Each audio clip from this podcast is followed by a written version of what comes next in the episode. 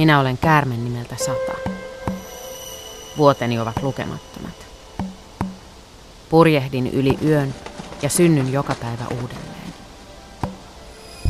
Minä olen käärme, joka asuu maailman laidalla. Minä kuolen. Minä synnyn uudelleen. Minä muutun uudeksi ja nuorun päivä päivältä.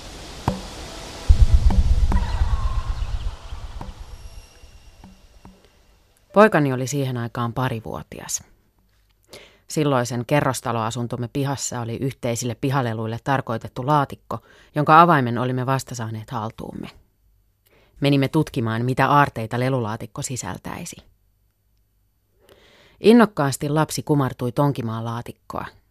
Hän nosti sieltä muutaman isomman kuorma-auton pois, kumartui uudelleen ja alkoi kirkua. Otin tärisevän ja kirkuvan lapsen syliini, ja kun tilanne oli rauhoittunut, hiippailin varovasti laatikon luokse. Mitä poika oli säikähtänyt? Laatikon pohjalla makasi käärme. Hätkähdin, kunnes tajusin, ettei se ollut oikea, vaan pelkkä muovinen lelu. Jälkeenpäin jäin kuitenkin ihmettelemään poikani reaktiota. Miksi hän pelästyi niin kovasti käärmeen nähdessään? Hän ei ollut ennen nähnyt käärmettä. Emme olleet puhuneet käärmeistä, enkä ainakaan muista, että minkään satukirjan sivuillakaan olisi pelottavia käärmeitä luikerrellut. Oliko poikani reaktio merkki siitä, että käärmepelko on meillä ihmisillä geeneissä? Samaa ovat tutkineet ja pohtineet tieteentekijät. Nykyinen olettamus kuitenkin on, että käärmepelko ei ole biologista, vaan kulttuurin myötä opittua. Niin tai näin, Yleensä me kavahdamme käärmeen nähdessämme. Käärmeiden mytologinen menneisyys on runsas. Kaikista eläimistä runsain. Käärmemyyttäjä ja käärmejumaluuksia löytyy lähes kaikilta kansoilta ja kaikista ajoista. Käärme liitetään yli sataan jumaluuteen. Se on pyhä ja paha eläin, maailman luoja ja kaauksen hallitsija. Se on tuhoava ja parantava voima. Käärme edustaa ikuista elämää, uudelleen syntymistä, hedelmällisyyttä ja kuolemaa. Egyptiläisestä Anin kirjasta löytyvät sanat, jotka kuultiin ohjelman alussa, kertovat uskosta käärmeen uudelleen syntymiseen. Käärme on talvihorrokseen vaipuva eläin, joka herää keväisin. Lisäksi se vaihtaa nahkansa ja pystyy siten uudistamaan itsensä aina uudelleen. Ei mikään ihme, että se on nostettu uudelleen syntymän symboliksi. Itsensä uudelleen luova käärme on monissa kulttuureissa liitetty kuuhun, joka myös uudelleen syntyy kerran kuukaudessa. Muinaisessa Egyptissä käärme oli kuoleman jälkeisen elämän symboli, joka mainitaan usein kuolleiden kirjoissa. Yksi muinaisen Egyptin vanhimmista jumaluuksista oli käärmeäiti. Egyptissä autiomaan halki luikertelee valtavan suuri käärme, Niili. Koska Niilijoki oli egyptiläisille elämän antaja ja hedelmällisyyden turvaaja, liitettiin samat piirteet myös käärmeisiin. Käärmesymbolit suojelivat temppeleitä ja hieroglyfeissä käärme tarkoitti kuningatarta. Koska käärme oli niin tärkeä, oli itsestään selvää, että sillä oli paikka myös maailman luomisessa – näin kertoo Antero Järvinen vuonna 1997 ilmestyneessä teoksessaan Käärme Jumalatterästä paholaiseksi. Hermopolista, Niilin keskivaiheilta, peräisin oleva luomistarina kertoo kahdeksasta jumalolennosta, jotka olivat alkukaauksen henkilöitymiä ennen kuin maailmankaikkeus järjestäytyi. Näistä oli neljä miespuolisia sammakoita ja neljä naispuolisia koobria, joiden avulla käärmeen asussa esiintynyt Aamon Jumala loi maan hedelmöittämällä alkumunan. Käärme oli siis maailmankaikkeuden ensimmäisiä olioita. Vastaavasti balilaisen ja eteläafrikkalaisen mytologian mukaan suuri alkukäärme käynnisti maailman luomisen – Saharan ja Sahelin alueella uskotaan laajasti, että Jumala loi ensin kosmisen minjakäärmeen, jonka pää oli taivaassa ja häntä vedessä maan alla. Sen ruumis jaettiin seitsemään osaan, joista Jumala valmisti kaiken elämän. Suomalaisukrilaisissa luomistaruissa käärmeiden ja sammakoiden tilalla ovat yleensä vesilinnut. Uudelleen syntymän ja ikuisuuden symbolina käärmeet kuvataan usein ympyrän muodossa, puremassa omaa hääntäänsä. Tällaista hahmoa kutsutaan Ouroborokseksi. Vanhimmat Ouroboros-kuviot tunnetaan Egyptistä. Siellä uskottiin, että maailmaa vartioi sen ympärille kietoutunut käärmejumala. Ouroboros, joka tarkoittaa kreikaksi pyrstön nieliä, tunnetaan useiden kansojen mytologioissa. Kreikkalaisilla maailmaa vartioi Okeanos-niminen vesikäärme. Hinduilla käärme oli nimeltään Ananta ja Australian aboriginaaleilla Yrlunkur. Rooman keisarikunnassa jumalallisten keisareiden ikuisuutta symboloi Aeternitas käärme. Afrikkalaisessa tarustossa uskotaan, että maailmankaikkeutta pitää koossa häntäänsä syövä käärme, ja niin edelleen ja niin edelleen. Ouroboros-hahmo on tunnettu lähes jokaisessa maailmankolkassa. Skandinaavisen mytologian Ouroboros on Jörmungandr.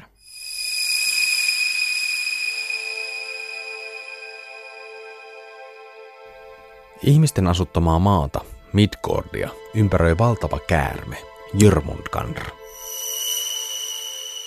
Keppostelija Jumala Lokin ja jättiläisnainen Angrbotan lapsena syntynyt käärme joutui veteen, kun ylijumala Odin kaappasi sen vanhemmat.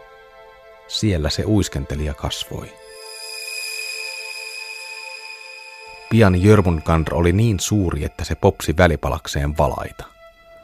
Jörmungandr oli aina pahalla tuulella, ja kun se kiukuissaan kiemurteli tai käänsi kylkeä, syntyi myrskyjä ja maanjäristyksiä. Thor ja Jörmungandr ovat kohdanneet jo kahdesti, mutta kumpikaan ei ole saanut toista hengiltä.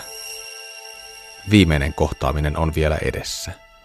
Kun Ragnarökin aika koittaa, liittyy käärme isänsä Lokin hirmuiseen armeijaan. Sen rinnalla taistelevat kauhistuttava Fenrir Susi ja alamaailman valtiatar Hel, Jörmungandr käärmeen veli ja sisko. Viimeisessä taistelussa Thor heittää käärmettä vasarallaan murskaten tämän pään. Ennen kuin Jörmungandr kuolee, se ehtii ruiskuttaa myrkkyä Thorin päälle. Thor peruttaa yhdeksän askelta, kunnes kuolee niille sijoilleen.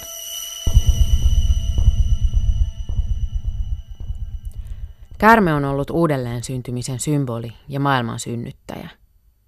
Myös hedelmällisyyden jumalana se oli uutta luova hyväntekijä. Käärmeisiin on kuitenkin liitetty myös kuoleman voimia.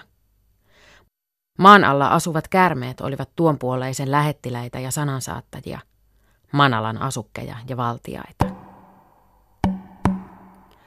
Muinaisessa Egyptissä pelottava Manalan kärmejumala oli Aapep – Auringonjumala Raa, joka öisin matkustaa aurinkolaivallaan läpi Manalan, on Aapepin hyökkäysten kohteena.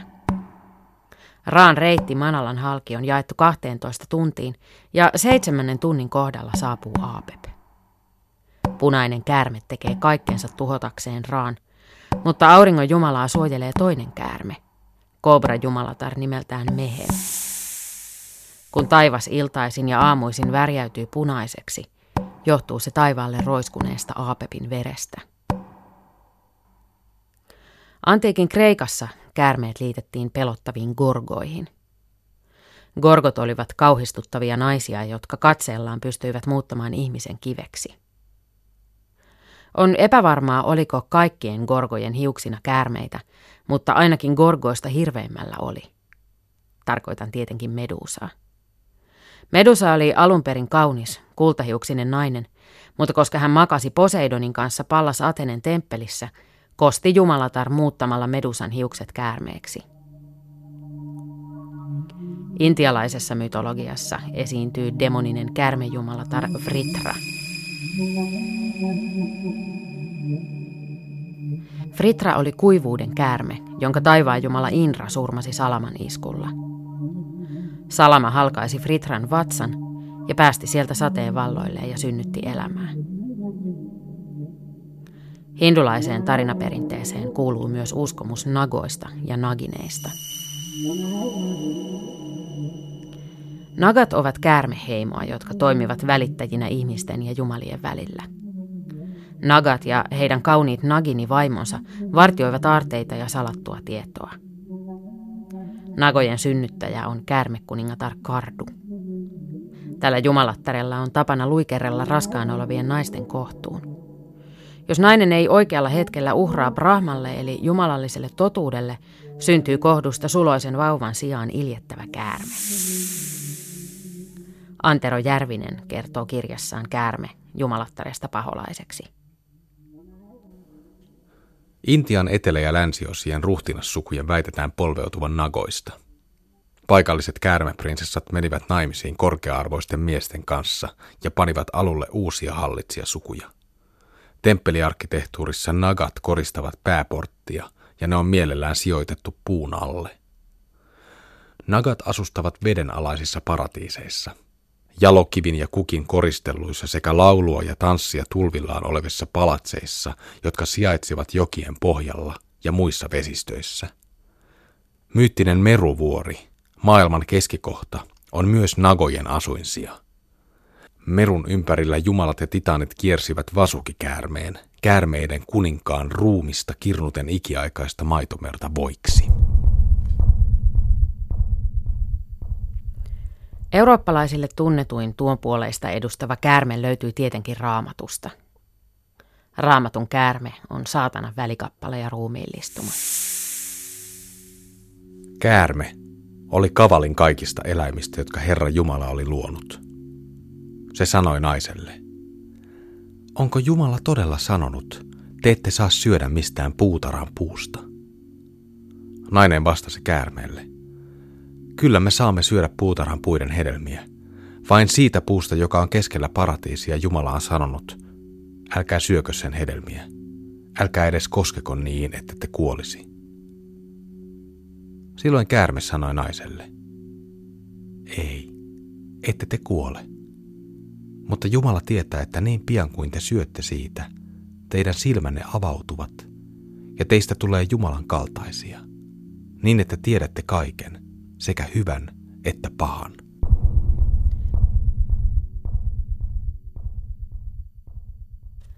Paitsi luomiskertomuksen ruumillistuneena sieluvihollisena esiintyy käärme raamatussa kavaluuden ja petollisuuden symbolina.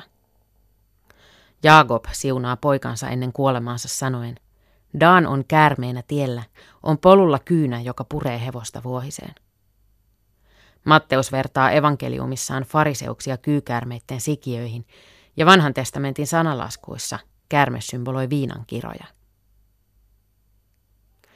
Antero Järvinen pohtii kirjassaan käärme jumalattaresta paholaiseksi, että kristinuskon käärmeviha saattaa liittyä äitijumalattaren arvostuksen laskuun. Aiemmin käärmeet oli liitetty nimenomaan äitijumalattaren myyttiin. Niiden ajateltiin olevan napanuora ihmisen ja äitimaan välillä – kun pikkuhiljaa alettiin ymmärtää, että hedelmöittymiseen tarvitaan miestäkin, alkoi naisen merkitys jumalhahmona vähetä. Patriarkaalisella kristinuskolla oli hyvä aika vallata alaa. Käärmen mytologia on niin runsasta, ettei sitä millään voi tyhjentää yhteen radio-ohjelmaan. Jätän sivuun lohikäärmeet, merikäärmeet, sateenkaarikäärmeet ja monet muut käärmejumaluuksien ilmentymät – en myöskään kerro siitä, miten Asklepioksen sauva ja siinä luikerteleva käärme päätyi lääketieteen symboliksi. Haluan nimittäin raivata tilaa suomalaiselle käärmekultille. En aikaisemmin tiennyt, että Suomessa on pidetty elättikäärmeitä. Suomalaisessa kansanrunoudessa ja loitsuissa käärme syntyy syöjättären tai jonkin muun pahamaineisen olennon syljestä. Hengen se saa hiiden hiilloksesta – hampaat tuonen ohran okaista ja pään pahan pavun jyvästä. Erilaisissa syntytarinoissa käärme sen sijaan selitetään pirun luomukseksi. Siitä, miten piru käärmeen loi, on useita versioita. Kansanperinteessä käärmeen jalattomuus on selitetty rangaistuksena siitä, että käärme houkutteli ihmisen syntiin lankeemukseen. Kun käärmeet nousevat talvipesistään lämmittelemään, saattaa samalla pienellä alueella näkyä useita kymmeniä matelioita. Luultavasti tämä ilmiö on synnyttänyt uskomuksen käärmeiden käräjistä. Kerta kun kasakkaa ja pitki vuorenrotkoja. Sattui näkemään hirmuisen paljon kärmeitä yhdessä kasassa ja keskellä oli kuningaskärme kruunun päässä ja hänellä oli nelikulmainen valkoinen kivi eressään. johon pienemmät kärmeet kuunnellen katselivat ikään kuin entiset juopot lautamiehet tuomaria. Mutta kuin kasakka oli ennen kuullut puhuttavan sellaisesta kivestä, että kuka sen saisi, niin sitä ihmistä ei voittaisi kukaan, ei sodassa, ei oikeudessa. Nytpä tämä kasakka rohkaisee itsensä ja tempasee sen kiven käteensä, hyppää hevosensa selkään ja ajaa niin paljon kuin ikänänsä pääsee, ja kuningaskärme perässä kuin rattaan pyörä. Mutta kasakan olisi huonosti käynyt, ellei hän olisi jättänyt omaa takkiansa kärmeelle. Toisena päivänä mentiin katsomaan kasakan takkia, niin se oli pureksittu pieniksi palasiksi. Sitä ei satu tiedä, jos kasakka oli voittamaton tai ei. Tämä kertomus on kerätty Loimaalta 1800-luvun lopulta. Tarinassa mainitun onnea tuovan käräjäkiven lisäksi kannatti omakseen tavoitella käärmeiden kruunua. Sen omistaja sai onnen ja rikkauksien lisäksi kyvyn ymmärtää lintujen kieltä. Mutta nyt niihin elätti käärmeisiin. Tämä on kiehtovaa. Suomessa käärmeitä on pidetty lemmikkeinä. Kärme ei kuitenkaan ollut mikä tahansa kotieläin, vaan sen uskottiin suojelevan tilaa ja tuovan sille menestystä. Tässä roolissa se vertautui talon haltijaan tai suvun vainajiin. Heikki Lehikoinen kertoo Ole Siviä Sikanen kirjassaan, että elättikäärme asusti tuvassa uunin tai lattian alla ja että päivisin sen saattoi löytää isäntäväen sängystä loikoilemasta. Lehikoisen kirjasta selviää myös, että kerran Piirinmaan mittari Kalonius joutui työmatkallaan Savitaipaleella nukkumaan hevoskärryissään, kun ei halunnut nukkua isäntäväen käärmeiden kanssa samassa vuoteessa. Elättikärmeiden jumalallisuudesta kertoo se, että niitä on kutsuttu myös haltia, lyylitys, suojelus ja uhrikäärmeiksi. Elättikäärmeille uhrattiin ruokaa, esimerkiksi vastalypsetyn lehmän maitoa. Joskus käärme sai ensimmäiset tipat jopa äidinmaidosta. Jos käärmeen ruokkimisen unohti, se saattoi kostaa ja tuottaa talolle epäonnea. Ihan pelkästään suomalainen tapa ei elättikäärmeiden pitäminen ole ollut. Kodinhaltijoina toimivia elättikäärmeitä on ollut jo antiikin roomalaisilla, ja samaan aiheeseen liittyviä kansantarinoita kerrotaan esimerkiksi Saksassa – Kaiken tämän mielikuvitusta kiehtovan elättikäärmet tarinoinnin päätteeksi minun on pakko tehdä tylsä ja asiaa arkipäiväistävä paljastus. Elättikäärmeet eivät olleet myrkyllisiä. Suomessa elättikäärmeeksi ei päässyt kyy, vaan pelkästään harmiton rantakäärme. Myrkytön tai ei, en ehkä silti jakaisi sänkyäni käärmeen kanssa.